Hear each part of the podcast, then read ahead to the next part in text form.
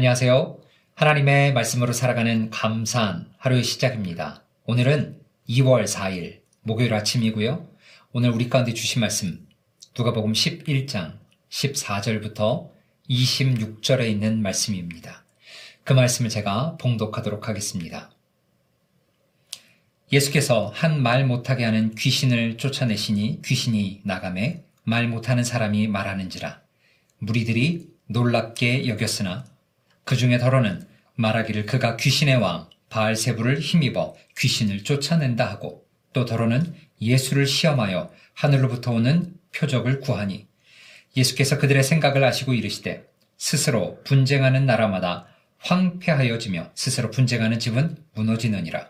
너희 말이 내가 바알세부를 힘입어 귀신을 쫓아낸다 하니 만일 사탄이 스스로 분쟁하면 그의 나라가 어떻게 서겠느냐? 내가 바알세부를 힘입어 귀신을 쫓아내면 너희 아들들은 누구를 힘입어 쫓아내느냐? 그러므로 그들이 너희 재판관이 되리라. 그러나 내가 만일 하나님의 손을 힘입어 귀신을 쫓아낸다면 하나님의 나라가 이미 너희에게 임하였느니라. 강한 자가 무장을 하고 자기 집을 지킬 때에는 그 소유가 안전하되 더 강한 자가 와서 그를 굴복시킬 때에는 그가 믿던 무장을 빼앗고 그의 재물을 나누느니라. 나와 함께 아니하는 자는 나를 반대하는 자요. 나와 함께 모으지 아니하는 자는 해치는 자니라. 더러운 귀신이 사람에게서 나갔을 때에 물 없는 곳으로 다니며 쉬기를 구하되 얻지 못하고 이에 이르되 내가 나온 내 집으로 돌아가리라 하고 가서 보니 그 집이 청소되고 수리되었거늘 이에 가서 저보다 더 악한 귀신 일곱을 데리고 들어가서 거하니 그 사람의 나중 형편이 전보다 더 심하게 되느니라. 아멘. 오늘 본문을 보시면 시작은 예수님께서 귀신 들려 말 못하는 자를 치유하시는 내용으로 오늘 본문은 시작합니다. 그런데 오늘 본문을 읽으면서 저를 당황하게 하는 이야기가 있었습니다. 그것은 치유 사건을 마주하고 있는 사람들의 각기 다른 반응이었습니다. 어떤 반응이 있었냐면 총 세 가지로 반응이 나오는데요. 첫 번째, 14절에 보면 어떤 이들은 하나님께서 예수님께서 귀신을 치유하시자 놀라운, 놀랍게 여기는 반응을 보입니다. 그리고 15절에 보면 귀신의 왕, 바알세불에 힘입어 귀신을 쫓아냈다고도 반응을 하기도 합니다. 그리고 16절에 보면 어떤 이들은 그것보다 더 큰 증거를 보여달라고 이야기를 합니다. 첫 번째, 놀랍게 여기는 반응. 그 반응은요, 예수님께서 사역을 하시며 치유하시고 기적을 일으키는 모든 사건들에 있었습니다. 물고기 두 마리와 떡 다섯 개로 오천 명을 먹이실 때도 많은 사람들은 놀랬고요. 힘들고 아픈 사람들을 치유하실 때도 주위 사람들은 놀랬습니다. 이런 놀라움은 때로는 요한복음 3장에 나오는 니고데모의 경우처럼 예수님이 하나님이라는 결론에 도달하기도 하지만 많은 경우 그들은 대부분 무리로 남아 있었습니다. 그리고 그들이 원하는 것이 채워지지 않을 때 그들은 예수님을 떠나가게 되었습니다. 그렇기 때문에 이 놀랍다라는 반응은 올바른 반응이 아니었습니다. 두 번째, 귀신의 힘을 빌려서 귀신을 쫓아낸다는 반응이었는데요. 성경은 스스로 분쟁하는 나라, 즉 내전에 휩싸인 나라는 황폐해질 수밖에 없다라고 이야기를 하고요. 또한 19절에 보시면 흥미롭게도요, 당시에 너희 아들들, 즉 유대인들도 귀신을 쫓아내었다라는 것을 알고 있습니다. 만일 예수님이 바알세불의 힘을 입어서 귀신을 쫓아낸다면 유대인들 역시 사탄의 힘을 이용하는 것이기 때문에 너희들은 둘 중에 하나를 선택해야 된다라고 예수님은 말씀하고 있는 것입니다. 그런데 예수님의 행위를 비판하는 자들은 귀신을 쫓아내는 동료 유대인들의 행위를 비판하지 않았습니다. 왜냐하면 유대인들이 귀신을 쫓아냈을 때는 하나님의 힘을 입어서 귀신을 쫓아낸다라고 믿었기 때문이라는 것이죠. 그렇기 때문에 예수님만을 바라보며 그들과 바알세불의 힘을 입어서 귀신을 쫓아낸다라고 하는 반응 역시 잘못된 것을 저희는 알 수 있습니다. 마지막 세 번째, 더욱 큰 증거를 보여달라고 반응을 하기도 합니다. 이미 예수님은 그런데 이들에게 수많은 기적을 보여주셨습니다. 또한 예수님은 오직 하나님만이 하실 수 있는 기적, 치유, 그리고 가르침을 이미 베풀어 주셨습니다. 그러나 그들은 더욱 많은 것을 요구할 뿐이었죠. 후반부에 나중에 누가복음에 보시면 한 가지 이야기가 나오죠. 부자와 나사로에 대한 이야기인데요. 부자가 지옥에 가서 아브라함에게 간구하기를 죽은 나사로를 자기가 사는 형제들에게 보내서 그들이 그리스도를 믿게 해달라고 이야기를 합니다. 그러자 아브라함이 모세와 선지자의 말을 듣지 않으면 죽은 자가 부활한다 해도 듣지 않을 것이다 라고 이야기를 하면서 더 이상 큰 기적이 나타나도 그들은 그 말을 듣는 것들을 거부할 것이기 때문에 아무 효력이 없을 것이다 라고 이야기를 하면서 이 또한 올바른 반응이 아니라고 예수님은 말씀하고 계십니다. 이렇게 명백한 증거가 있음에도 불구하고 유대인들은 그 사실을 부인하고 왜곡하였습니다. 귀신 들린 자를 치유하셨을 때 사람들의 반응은 이렇게 반응은 각기 달랐습니다. 그렇다면 예수님께서 귀신 달린 자를 치유하셨을 때 예수님께서 원하셨던 반응은 어떤 것이었을까요? 한번 생각해 본 적이 있으신가요?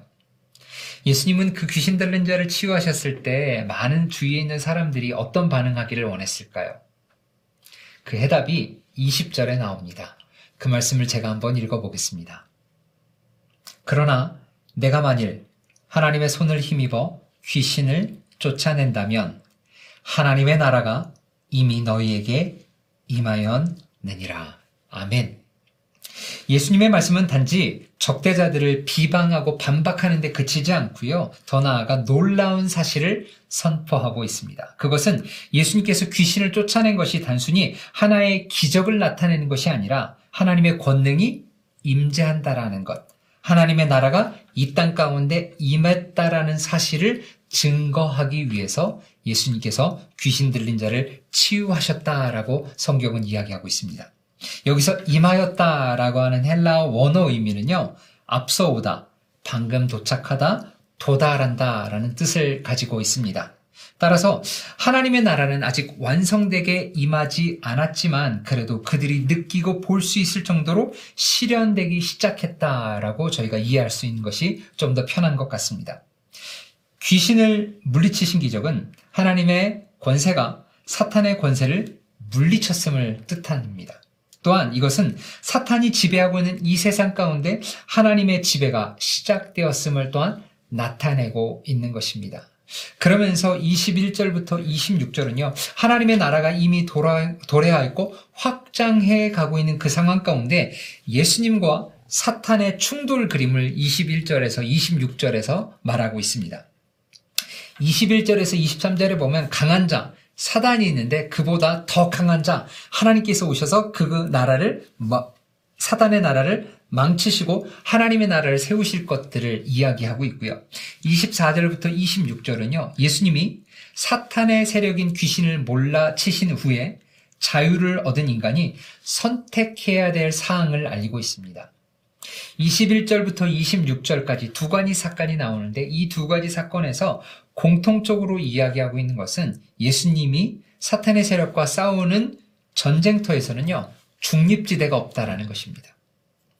예수님을 적극적으로 따르지 않고 나는 plateau, 나는 정상을 유지하고 있다가 아니라 내가 예수님을 진취적으로 따르고 있지 않을 때는 나는 사단에 의해서 잠식될 수밖에 없는 존재다. 중립, plateau는 없다라고 21절부터 26절은 이야기하고 있는 것입니다. 이런 점에서 영적 세계는 사실 중립지대가 없다. 내가 하나님을 따라가고 있지 않다면 내가 그의 말씀을 묵상하고 주님을 성취하고 그분의 말씀을 순종하고 있지 않다면 우리는 자연스럽게 도태하고 사단의 세력에 잠식당할 수밖에 없는 존재라고 성경은 이야기하고 있습니다. 그러나 오늘 말씀을 통해서 우리가 두려워하기보다 하나님 앞에서 담대해야 될 이유는요, 20절에 있습니다. 왜냐하면 하나님의 나라는 이미 우리 가운데 임하였기 때문입니다.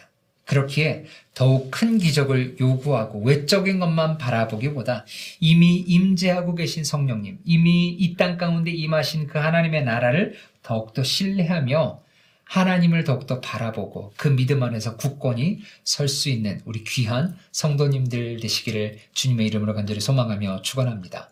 오늘 말씀을 생각하시면서 두 가지로 한번 기도했으면 좋겠습니다. 첫 번째, 하나님 우리로 하여금 유대인처럼 외적인 것, 기사와 이적만 바라보며 단순히 그것에서 놀라지 말게 하시고 이미 임하신 그런 아직 완전히 임하시지 않은 하나님의 나라를 소망하며 그 안에서 주님과 함께 맛보며 살아갈 수 있는 힘과 능을 얻을 수 있도록 이렇게 기도하도록 하겠습니다. 함께 기도하도록 하겠습니다.